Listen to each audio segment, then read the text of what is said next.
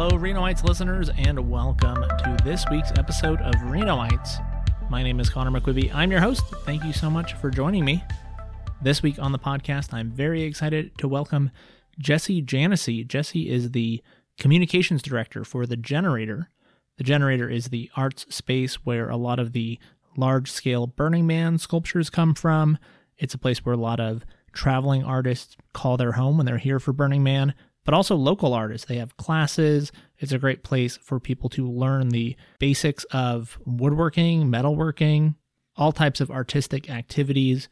They've just moved into a new location in the Oddie district, and I was really grateful that Jesse came on the show to tell me all about what the generator does. They have some great events coming up the Punk Rock Flea Market, which I'm hoping to be a vendor at. Really looking forward to this conversation, and thank you for joining us. Also, huge thank you to everybody who came to the Renoites anniversary party on March 10th. I had an anniversary party at the Brewers Cabinet production facility.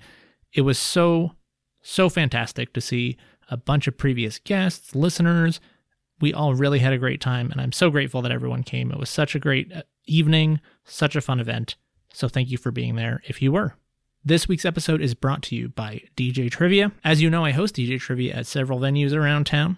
You can find the full list at djtrivianevada.com. Follow DJ Trivia on Facebook and Instagram. It's free to play. We have almost 20 games a week at venues all around town, so find the venue closest to you, find a host that you like, come join us. It's always a lot of fun. There's prizes for the winning teams. That's djtrivianevada.com or DJ Trivia Nevada on Facebook or Instagram. This week's episode also brought to you by This Is Reno, our local news source. Bob Conrad and This Is Reno do such a fantastic job of covering local events. Recently in the news, just in the last week or so, there was a big story about the CEO of Renown being fired from his job.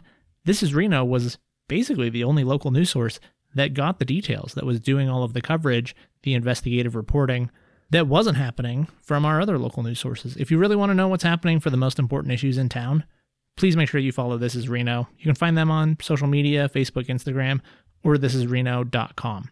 Again, that's thisisreno.com. As always, if you have any suggestions for guests, for episode ideas, I would love to hear them. There are only two episodes left this season. Then I'm going to take a little break and come back in May. But I'd like to know who you want to hear on the show. Who have you enjoyed so far? What episodes are your favorite? Let me know. I want to make sure that the show is the best it can be. Email me anytime. Connor, C O N O R, at Renoites.com. And now, this week's guest from the generator, it's Jesse Janesy. Jesse Sprocket Janesy, welcome to Renoites. Thank you so much for coming on the show. Thanks for having me. Yeah, so I did your podcast already. You are the communications director for The Generator, and you have a podcast. And I was excited to be able to talk to you a couple weeks ago. And now I'm excited to have you on my show to learn all about The Generator because I only know a little bit about The Generator. I know it's an art space. I know that it has a lot of strong ties with the Burning Man community for some of these large scale sculptures. But I really want to know about all of the different things the generator does. You just moved into a new location. So you are the perfect person to talk to about the generator. What is the generator? How would you describe it for someone who's never heard of it before? All I can say is art space, but that is a very, very vague description. So, what very is broad. the generator? Yeah. So, yeah, I mean, we are an art space. We're a community maker space. What that means is we're kind of this like giant space full of many different art supplies and things that people can do, but we're very community based. So, we have like hundreds of members and different projects that come through the space, and everyone works together and shares their um, their experience and their expertise and um, their thoughts, and together we make better art and become better people. Mm-hmm. So, who is the generator for? Is it a space for existing working artists to connect with other artists? Is it for people who are craftspeople and need the tools or equipment to build the things that they build? Is it for people who are new to art? Is there kind of a education and DIY component? Who do you see coming to the generator? Who's the who's it for? It's really for everybody. You know, sometimes we'll have like a traveling artist or an international artist that needs just a space to put something together, and we're here for that. Sometimes we'll have the grandpa woodworker who's like, I want to make something bigger and I can't fit it in my garage sometimes we'll have like a group of people they want to do a stitch and bitch and they want to like sit in our you know our lounge and just like stitch together but then also we have a lot of people who come and they're like i just want something new in my life i want to learn a new skill i want to take an aerials class or i've always wanted to get into printmaking or I, you know, I've had this sewing machine. I got it for Christmas four years ago, and I never opened the box. And I just need somebody to like walk me through it, so it seems less scary. So we're here for all levels, but we also are here for um, for kids and for families too. Something that's really magical that happens is um, people will bring in their preteens or their teens and just kind of be like, oh, my, you know, my kid's getting to this age where they want something new, they want a new community, and they want something outside of just their school peer group, and they come in and they start working on a project or taking a class or whatever, and they get connected with this community, and suddenly they kind of become an artist. It's really interesting. We've actually had one girl that came in as just a teenager that was interested in art, and now she's at UC Berkeley studying engineering because she just loved making sculpture. So that happens too. All different things, and little kids. You know, it's it, it runs the gamut for real. That's awesome. What kind of resources are there for people who come into the generator? So I know it's it's a large space and you have like you said there's equipment, there's a wood shop, there's metalworking, there's the tools that people need, right? So is it mostly about the space? Is it the tools? Is it the the people resources, the education? Are there employees or volunteers who are doing classes? So like what are the resources that people can expect when they they come in the door? What do you what are those offerings? Uh yes. it's all those offerings. yeah, we have hundreds of tools and we have 70,000 square feet of space. So, you know, just even being able to do something larger and have like four table surfaces is really unique and amazing. And then we have a CNC plasma, we have a CNC router, and we have a laser cutter, and some kind of more um, like industrial equipment that you wouldn't have access to really at home. And then, of course, also all the people. So we have classes, but then we just also have an amazing group of hundreds of artists that are here collaborating and working. And what happens a lot is someone will just kind of come over and be like, oh have you thought about doing it this way? Or they'll see you struggling and they'll be like hey if you just like change this setting on the welder it's going to be a lot easier for you. You know just little things like that which are amazing and then more formal training as well. And another thing that's really cool that happens a lot is kind of like this cross pollination so you've got like a painter and a sculptor in the same place or a woodworker and a metalworker in the same place and suddenly those people will start working together and making things that neither of them really was capable of doing solo and then suddenly their work is like exponentially more amazing. Mm-hmm.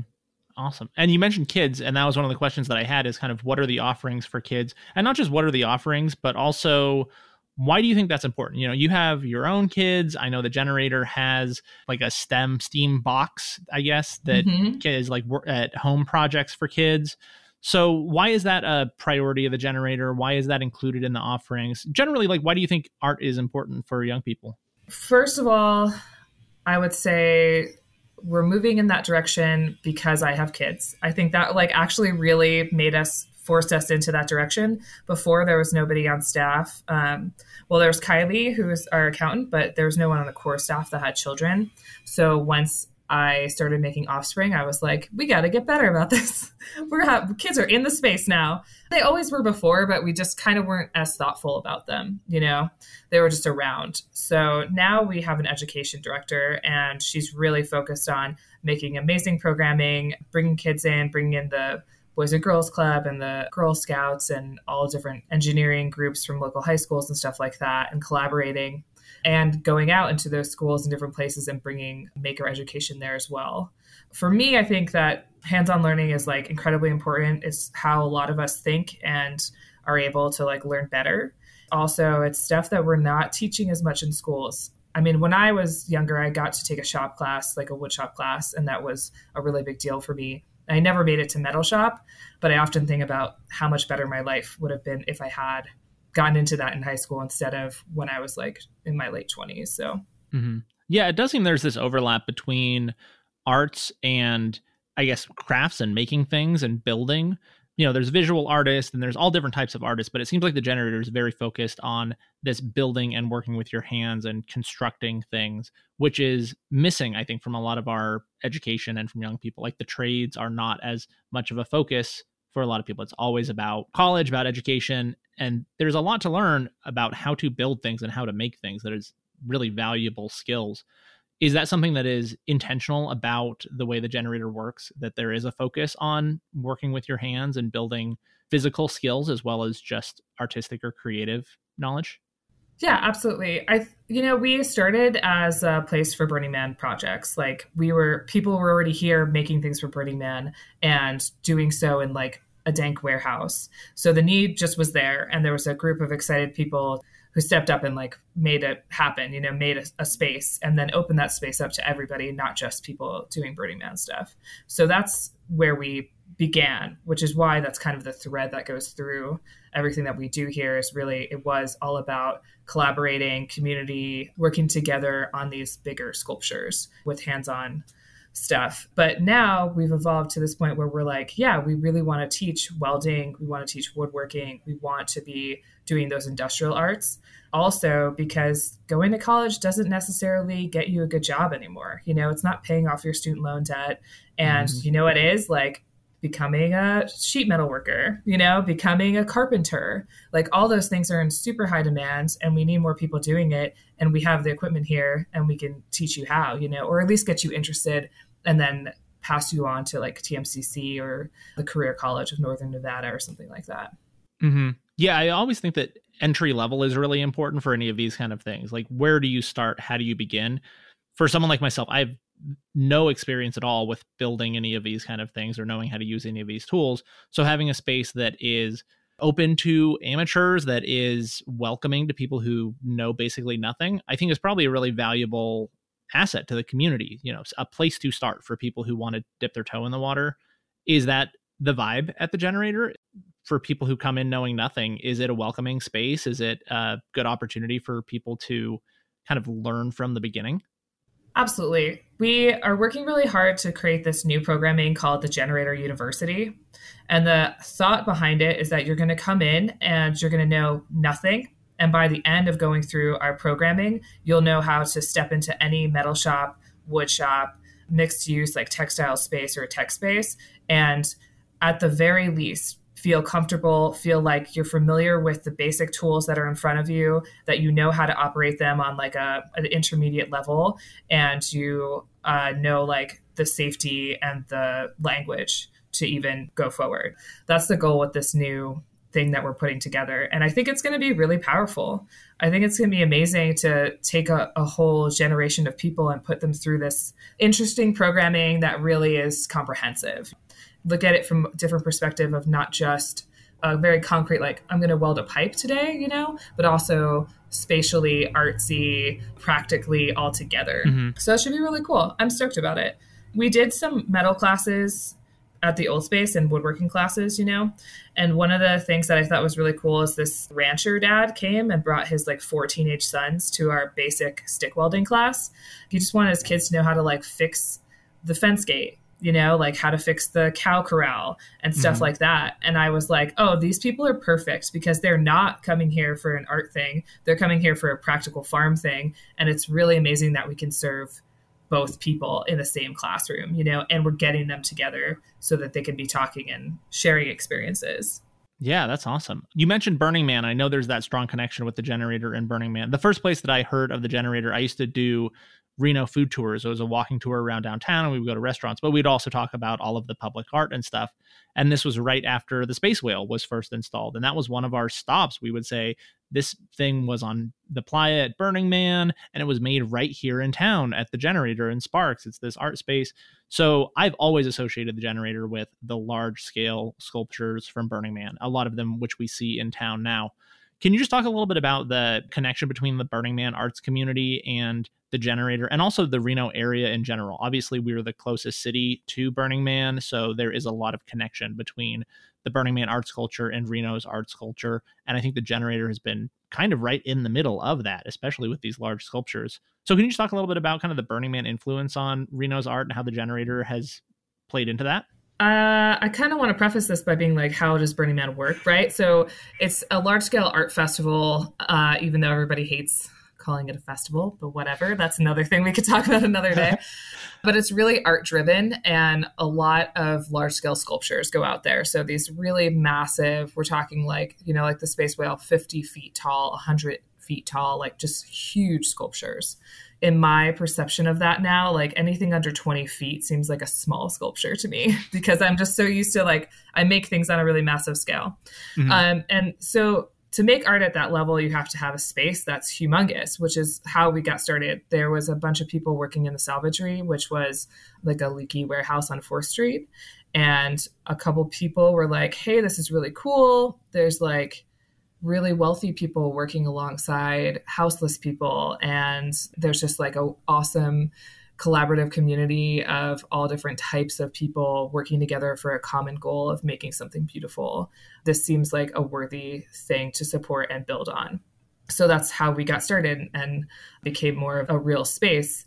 So now we make between i would say 5 and 30 burning man sculptures a year coming out of the generator, which is pretty impressive. You walk around the playa, and I, from any vantage point, could point to like four different sculptures that came out of our space.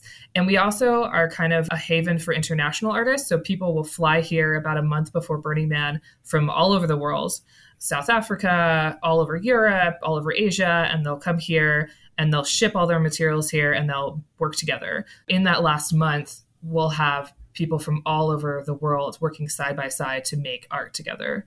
It's really cool. It's also really funny to see like who clicks with who and like who doesn't get along, you know? Mm-hmm. And it's like who's eating in the, you know, kitchen like oh, like New Zealand is eating in the kitchen right now with South Africa. You know, it's amazing. But it also feels like a hostel and is crazy. That's got to be fun to have this variety of artists before Burning Man all kind of coming together in this space and getting to know each other and work together. And i'm sure that some of the the camaraderie and the cooperation and stuff that burning man is known for i'm sure is echoed at the generator in the months leading up to it right? Absolutely. It's a, it's like really it's a beautiful magical thing that i don't think you actually see anyplace else in the us like I have so many friends from all different places all over the world now too from that experience. It would actually be a really cool thing for a documentary, I feel like. Someone hmm. should do that someday. Uh you, you can do it. no. Do not volunteer me. Busy enough, right? Mm-hmm. So you're in a new space now, right? The generator was in a different location in Sparks and has recently moved to what was formerly a Lowe's, right? So there's a new space. Is it bigger? Is it better? Is it different? Can you talk a little bit about the difference between the previous generator space and the new space? Yeah. So it's way bigger. We were about 30, 35,000 square feet. Um, now we're 70. You know, not everyone's good with what that means. It's basically we're the entire lumber yard of a Lowe's, if you can kind of visualize that in your brain yeah, I mean, it's way bigger and more spacious, and we're going to be able to fit a lot more artists. So now we'll have, we're thinking like 55 artist studios, and that'll just be people that are like permanently here working, and they'll have like six months kind of residencies at a time. As well as we'll have the metal shop and the wood shop, textiles, our tech area, and um, we have some offices as well, and communal hangout spots too, and a co working space. So lots of stuff. We're also going to have a lot of project space. So we're hoping to have, I think, like 10 or 12 Burning Man projects in here at the same time as we have 55 artists working in their studios. And then just like the day to day members who come in and just like bring their work here and then go home, you know, whether mm-hmm. they're co working or they're in the tech lab, maybe working on a giant tablet, doing some graphic design work, or they're in the textile shop making a new outfit or whatever. We've been closed since 2020. So for me, it's crazy to think that in a month, this place is going to be full of hundreds of people for the first time in two years. Mm-hmm. I think it's like not fully even in my brain yet. not ready.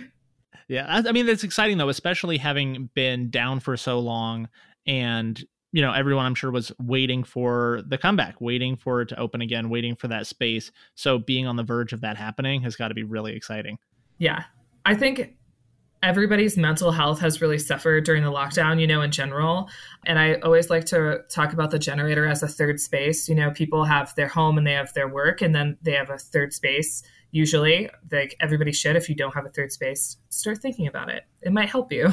Um, and for some people that third space is like church you know? And for us it's really this space you know? It's our our maker space. So i think for all of us going through so much kind of heartache and separation over the last two years not having this third space where we could go and get away from it all has been just so difficult. And i know for me as a as a person i'm just like as a human i need that also just like as a mom as well. So not having anybody here to like check in with me as an artist and collaborate with me and just like see me has been really really hard. And i think i could say that for like most of our community. Yeah. So it's going to be this like beautiful healing coming back together you know like uh, it's to be and it's like right at springtime i think it's to be really good that's awesome that's very exciting the location of the new generator is not an accident. It has been presented as central to the Oddie district, to this part of Reno.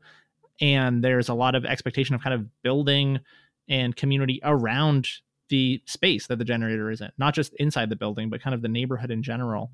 Can you talk a little bit about what that is expected to look like, about the generator's place in the the neighborhood that it's located in now and kind of the intentions there? Yeah, absolutely something I want to address, like that's the most important, is um, just the gentrification vibe.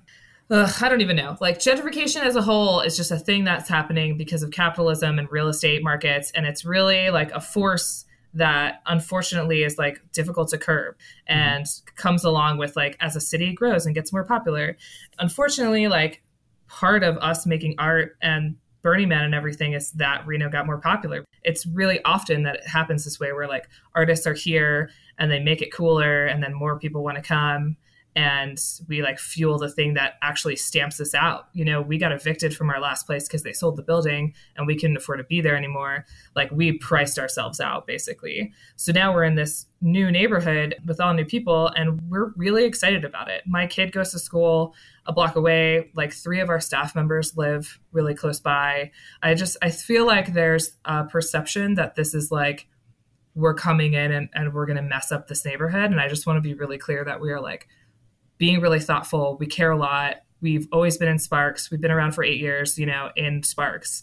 We want the best for everybody. We want the best for like our community that we're bringing in, but also our community is like in this community. I think we could all work together to make this really beautiful and like help everybody like rise up and, you know, combat the things that are kind of ripping us apart here. So I don't know how to fix the housing crisis, but I just want to say like please, we're not the enemy. Don't think of us as the enemy because we're here for you.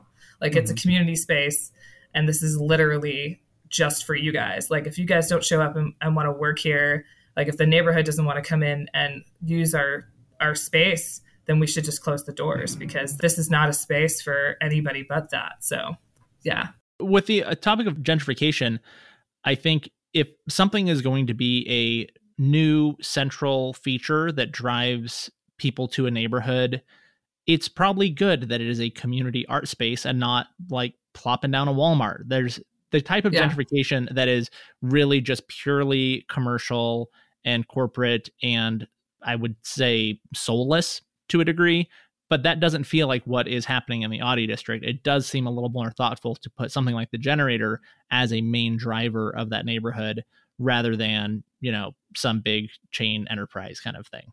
Yeah, for sure. Instead of it being a big box store. Absolutely. When I lived in Portland, they put like a new seasons in North Portland, which if you've never been over there, it's a traditionally black neighborhood. And they put in a new seasons and put in a bunch of like apartments, you know, like high rise apartments, like fancier ones, fancier condos. You probably already know what I'm talking about, but for those mm-hmm. that haven't been over there. And what struck me the most about watching the gentrification of that neighborhood was that the people that lived there and had lived there for generations could not afford to buy groceries at the new seasons. And I was like, man, this is the most obvious, thoughtless construction. You know, this was like a, a food desert, and they put food there, but they put food there that was like not obtainable for the people that live there, right? Because they didn't give a shit about them and they wanted them to leave so that they could sell these bigger apartments. So I don't know. I've, I'm just saying, like, I've seen it firsthand. I know it's really heartbreaking, and we're we're not in new seasons. you know, like, yeah. And we're also going to do a, a, discounted a discounted membership price for the neighborhood too. So if you live close by, it'll be cheaper. And we have a residency program every six months. It's for different people from the neighborhood, and it's going to be free for them. So we're really super trying. And also, if you have more ideas of how we could do it better, please email me. You know, mm-hmm. we're really open, and we're talking about making like a community advisory board too. So yeah, I just want us to be like really transparent and really easily accessible and and uh, working together. Mm-hmm. That's great. Yeah, you mentioned Portland. I used to live in Portland. You have lived in Portland. What do you think that you've learned from living in one of those, you know, hip, growing, getting more expensive cities, and then now you're here in Reno, which is turned into and turning into a hip, growing, getting more expensive city? Do you think there's lessons to be learned from the way that Portland grew and changed, your experience living there? Like, what do you bring from your Portland experience to your time in Reno? You know, going back to what I was saying about that cowboy dad welding alongside a bunch of artists, I think that's one of the things, right? Like integration and connectivity. And I do see that a lot in Reno that I didn't see in Portland.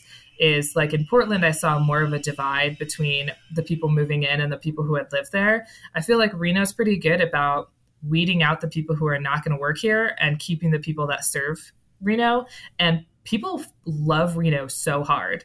There's so many people that stayed here, that grew up here, and there's so many people that left and came back mm-hmm. because Reno is like gritty and really, really real and has like an essence to it that I haven't found other places. And then I think the newcomers come in and the right ones really see that and they're like, Reno's my ride or die. I love the city and I'll I'll do anything for it. And I think that the people who have been here the whole time like appreciate that you know and are like okay like we could all work together and that coming together i think is really what saves this place mm-hmm. but we'll see i just read this new york times article that was all about gentrification and they were talking about spokane washington which is like coming up next you know? Like it's the the reno of 10 years ago or whatever. There's really like no stopping it. It's this like capitalist it only works if you continually expand and consume. That's how capitalism is. So there's no stopping it, you know? And the mm-hmm. mayor there was like saying how, like, oh, we've always wanted to create more jobs and more economic stability for our people here. And they finally have all these jobs and now there's nowhere to live, right? Because it's the same problem. You know, I'm an anarcho socialist, dude. Like, we have to topple the system for this to change. Like, I don't know how to, I don't know how to solve it, but I'm just here trying to do community work. Like, that's all. Yeah. I feel like it's a nearly impossible challenge to make growth completely sustainable and completely fair and equitable, but we need to try. As much as we dislike it, we do have this capitalist system that requires constant growth. If we're not growing, then you get cities that are declining and populations are moving out and jobs are being lost. And um, that's pretty bleak too. So, finding the right way to do things, I don't know. But I think that there's nothing wrong with saying, I can't solve the problem of capitalism. I can't solve the problem of housing costs, but I can work on building community. I can do my part as far as helping us support each other. And I think that's enough. You know, I think that we put a lot of pressure on ourselves sometimes to solve systemic things that we don't have control over. But there's nothing wrong with saying that's a systemic thing that I can't actually solve myself. So I'm going to do the thing that I can do. Yeah. Um, so I appreciate that attitude around it is what it is, kind of. There are things that we can't control, but let's do our best in the system that we have for now, you know, until until we topple capitalism. Let's do the best we can under the system we have. right? Yeah. In the meantime, tell me about the punk rock flea market. So that is coming up, I think it, in a couple months. It's a, a vendor event where there's music, there's vendors. What's the punk rock flea market like? How is it different from other events? What makes it special for the vendors and the shoppers? It's the best event. I made the punk rock flea market because it's like the event that 13 year old wanted me to make you know? Like 13 year old me was like yeah hell yeah let's do this.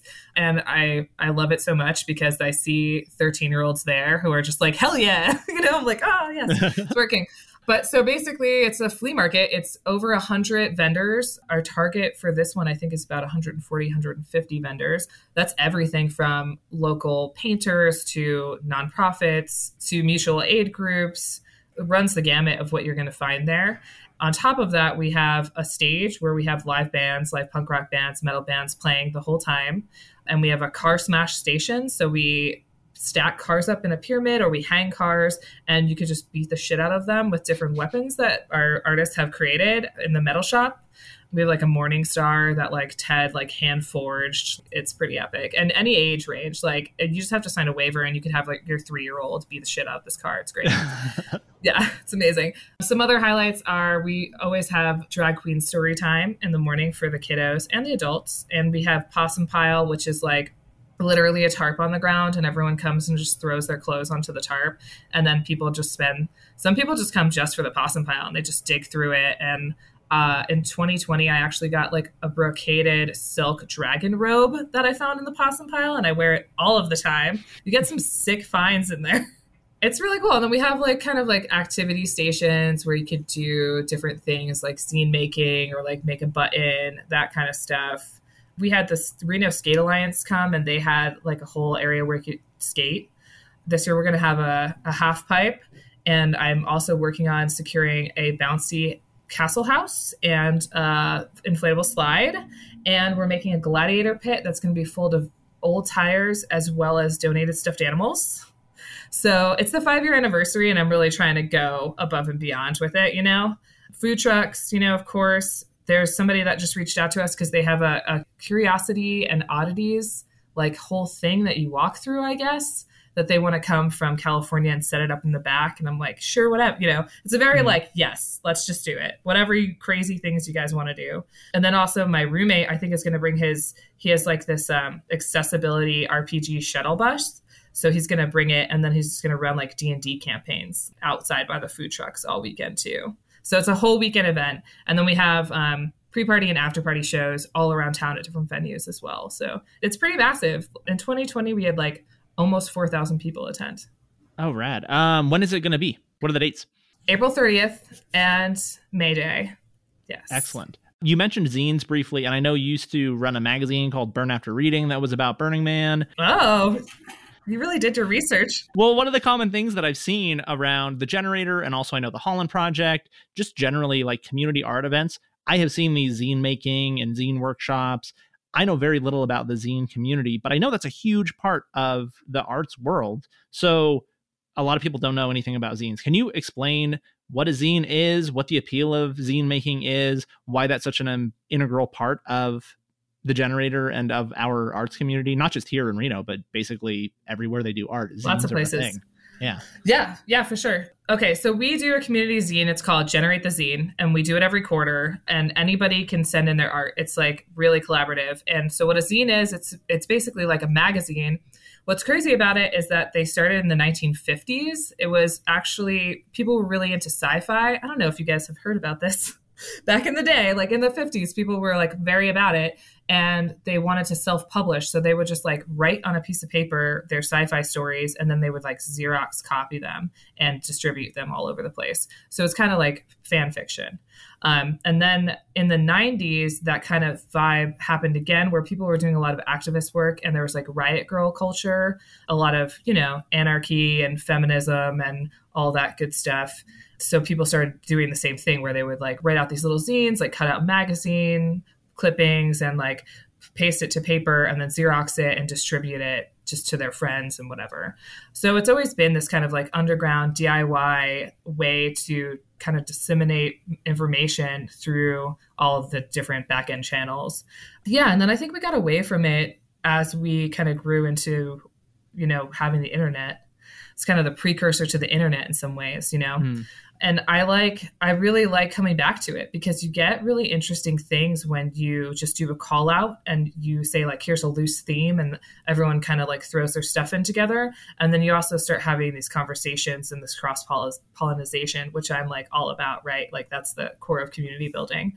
And it's really accessible. We have like the most diverse group working on the zine and i attribute that to the fact that it's like so easy you can email us and send your stuff in or you can come to a zine workshop and they're free and we have all of the art supplies or you can just like mail in your your page or you can walk in and drop off your page and then we print it you know and we print your art so that's pretty cool I love it. That's awesome. This episode we're recording now, I think, is going to be out on March 15th, and you have a zine release event on the 17th. Is that right? Yes. Yeah. At Hub Coffee Roasters. Yeah. So what, what's what's that going to look like? What is that event? It's our first release party that we've ever done. Um, we got a grant from the city of Reno, so now we can actually throw these parties at different places around town. And it's just going to be where we have the zine, and you can come and see it. The zine for this quarter is Hive. It's like kind of about springtime. And yeah, it'll just be like coffee and the magazine and a bunch of people who contributed to it all hanging out and talking about their artwork and sharing. And it'll be really fun. Totally free, totally community. Come on out. Awesome. And so that's on Thursday, the 17th from what was it, 6 to 8? 6 to 8. Come after work. Right on. And you also host a podcast called Signal Boost. I mentioned that a little bit earlier. I was on your podcast. I think podcasting is a really great way to communicate with people. I found this show that I'm doing to be really, really rewarding as far as creating conversations. And I know the goal of Signal Boost is really to highlight local makers, creative people, mutual aid groups. There's a little bit of everything on it. How long have you been doing Signal Boost? What's the the general idea behind it, and what's your experience been like so far doing the podcast thing? It's been amazing. Uh, the general vibe is, is like it's amplifying Northern Nevada. So just the cool people sharing their stories, what they're doing, um, anything that you're doing. Like literally, that's awesome. We want to talk about it. So we'll have all different kinds of people on the show. Like like you said, it's been a year that we've been doing it and it's been really amazing. We've connected with so many different people and it's also led us down some like really fun new rabbit holes of art and collaboration and just friendships, you know, and connections. It's kind of cool because networking is kind of the basis of all things, right? Like you always hear that where people are like, "Well, it's all about who you know."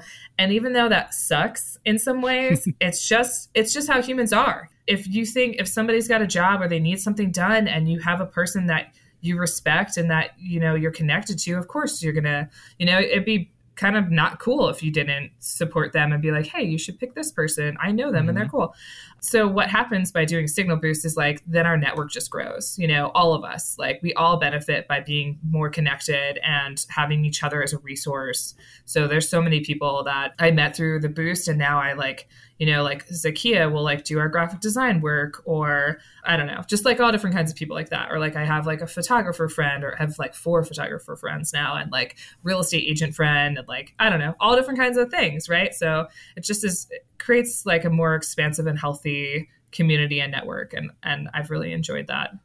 Mm-hmm.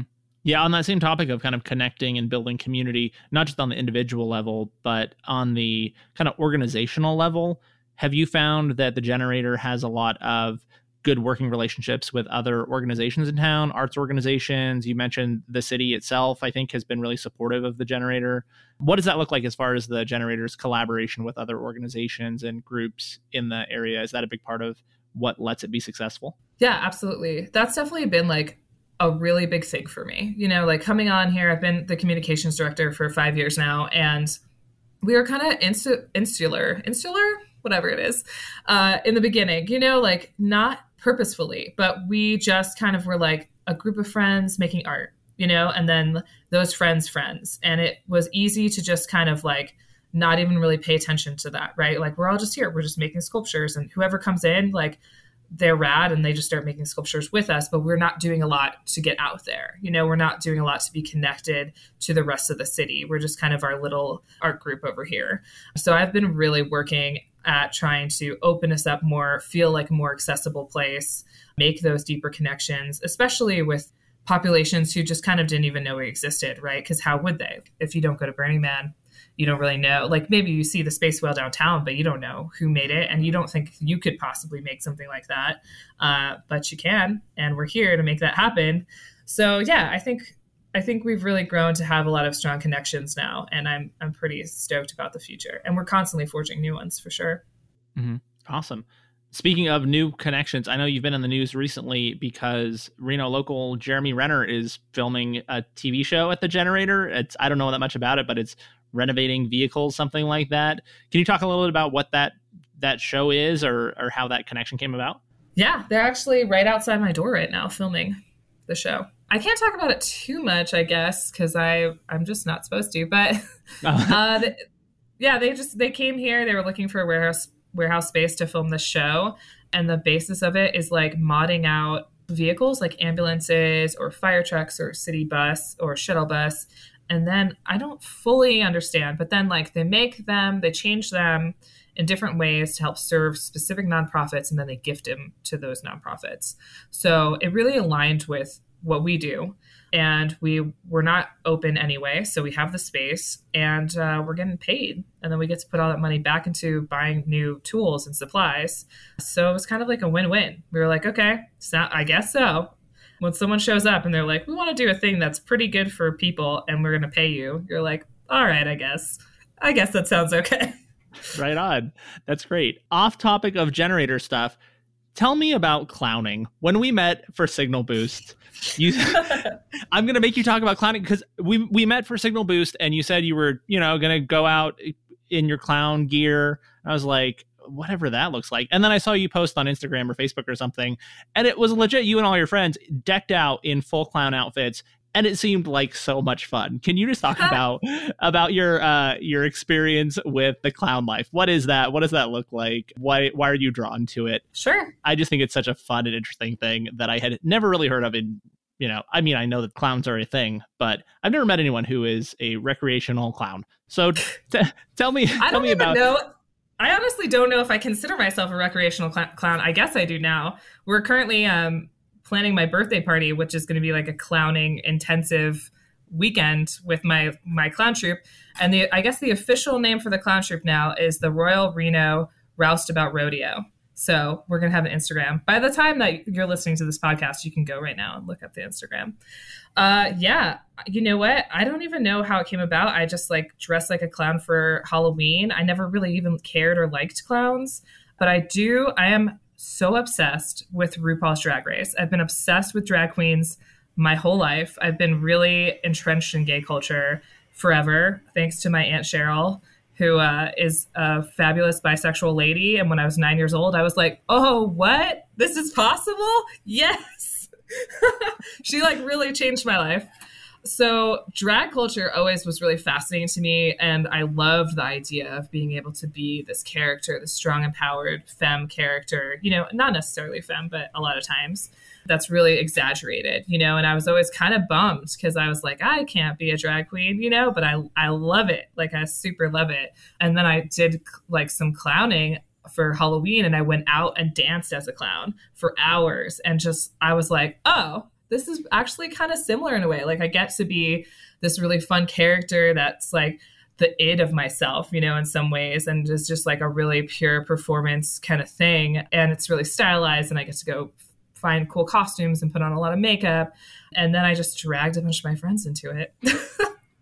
I was like, hey, you know what we need to do? Be clowns. And they loved it. Like I was saying, kind of with like having a third space, it's kind of also like having the space to express herself fully and not just have to be a mom or have to be you know an office worker or have to just like be a person with a mortgage or a person that pays their rent. Like we get trapped into these like things we just have to do as adults and we actually could do a lot more fun shit you know if we just had like a group of friends that was willing to like do weird stuff with you mm-hmm. you know yeah no i think that that embrace of fun is really important and it's something that i kind of struggle with because i made the mistake at some point i don't know when a decade ago or something of thinking oh i'm not really a fun person or a funny person and so every time there's this opportunity to be fun or funny or silly my brain is just like oh no that's not you but then i see how much fun it is to kind of let go and embrace being a fun or a silly or a creative person and i'm like oh man i shouldn't have told myself i was not a fun person because now i feel like i'm missing out. So i think that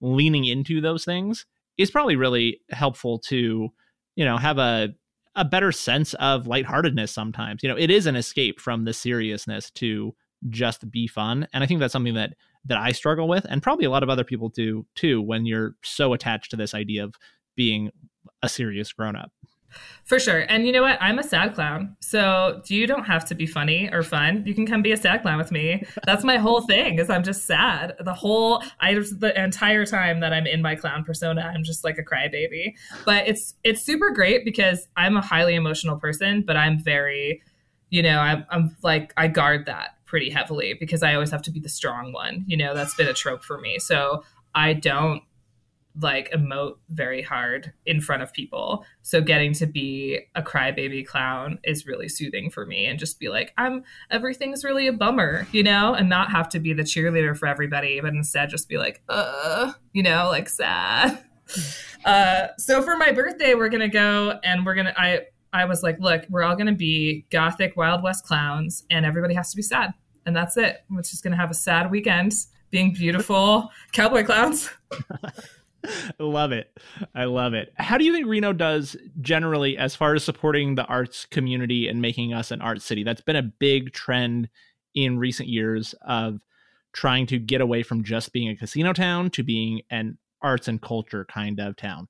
Do you think that Reno is doing a good job of that? And what would you like to see more of if we really do want to be a destination for artists, not just to create art, but like a place where artists can live and work and for have a sustainable artistic future for Reno? How are we doing? What what do you think we should be doing? Uh, what's your general take on Reno as an art city? Oof, uh, we're not doing good. you know like we have a lot we're trying to create opportunities i see i see the city trying to create opportunities for artists for sure um, but unfortunately i think it's not enough and there's no place for us to live you know? I'm so lucky. I was able to buy a house in 2018 my grandparents gave me 7k and I like worked my butt off and went to a bunch of like classes about home ownership and like did all this stuff so that I could buy my like my house that's literally in a floodplain is like sinking into the ground. And so I'm I'm okay though because I have my space and then now I have a bunch of artists that live with me because it's like one of the last affordable spaces, you know, and I'm constantly like I wish I could fit more people. Like I wish I had more infrastructure and I could have more people live out here. But also whatever, not everybody wants to live on a farm with a bunch of weirdos. Like that doesn't work for everybody either. But yeah, I don't I I don't see how we're to be sustainable and actually have the true artists that made this space so good stay. I don't know. Every day I hear about somebody that's getting evicted or somebody that's losing their space or someone whose rent went up by $500. I don't know how it's going to work. Like yeah, Reno, if you just want a bunch of like Tesla bro douchebags to live here, I guess you're doing a good job. But it's the same deal where it's capitalism. Like, I don't know how to make it better, and I don't think the city really knows either. Yeah, we're like in a weird like tech casino standoff in some ways too. I feel like with the development that's just mm-hmm. like doesn't work out well for the normal human. I don't know. I was looking at houses. I was like, oh, maybe I'll go out to Fallon and I'll buy more land. It's not even affordable in Fallon. Mm-hmm. That's crazy you can't even move all the way to Fallon and get a house for under 400k. Right. Yeah, I don't know the answers either. I'm I'm glad that there is attention being paid to making Reno either like branded as or marketed as an art city because I do think that's important that even if we're not solving the housing crisis, even if there are economic factors out of our control, I'd much rather be a city that has at least some intent around creating art and culture. But yeah the economic factors i don't know the answer to and i i don't know that anybody does. Like you said even the city i don't think really knows how to fix the problems that we have uh, and it's not just reno. It's you know you you mentioned spokane like all of these cities all around the west coast i think are struggling with very similar issues. Yeah absolutely. Like just affordable housing like how do we create more of it? And i don't know like maybe maybe if the city of Reno just pays like a lot more artists a lot more money and they only pay locals so that you could afford a $1600 apartment but then everyone's going to complain about potholes because that's just how it goes you know and that because mm-hmm. then people are like why are artists getting paid when our infrastructure even though those are two totally separate budgets that have nothing to do with each other like I, it's just like constant conflict because mm-hmm. people don't have enough you know it's just that's what happens with scarcity like yeah. Yeah. So I don't know. I think that's also why the generator's cool because we're at least like we try to pay artists, we try to give people tools and resources to get paid and connections to make more money and just do what we can to be like help you help you fix your bike and make a poster. I don't know if it's going to make your life better, but we're here trying, you know. Yeah, I mean that's the important thing how can people connect? Well, when is the generator open again? That's, I guess, a good question. I don't know if you have an actual opening date again, but in the meantime, how can people connect and see what's going on? What kind of events are happening that people can check out?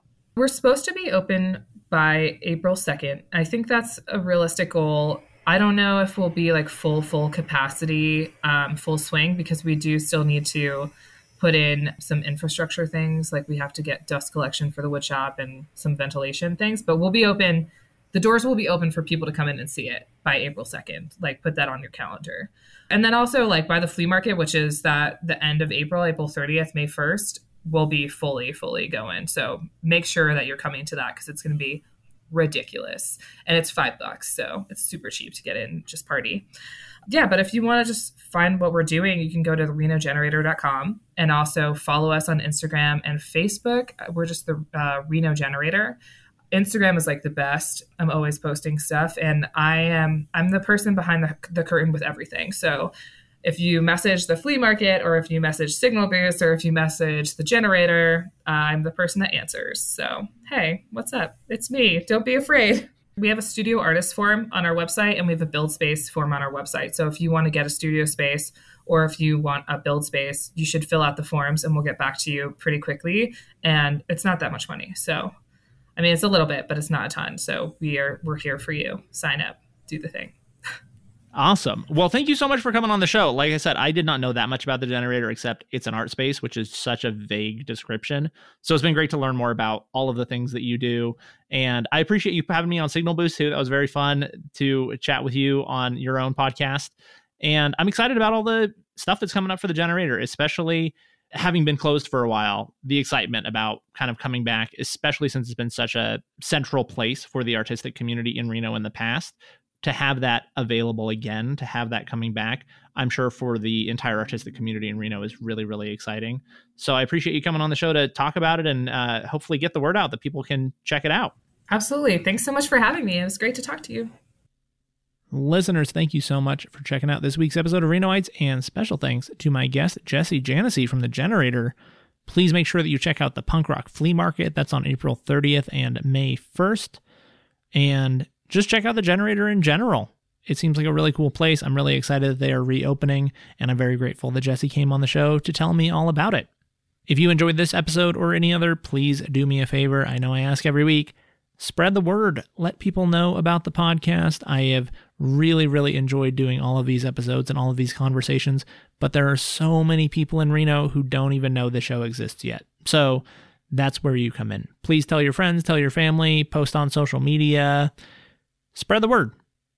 Word of mouth is the most important thing for a podcast like this. It really makes all the difference between whether it is successful and people hear these conversations and I can grow, or if it just ends up being my same regular listeners week after week, which is great. I am so thankful for anyone who's tuning into the episode, but I would love for more people to know that the show exists. So spread the word, tell your friends. I really, really appreciate it. Also, if you have a moment, please leave me a positive review on Apple Podcasts. That also helps people find the show. And that's all I've got for you this week. See you next time.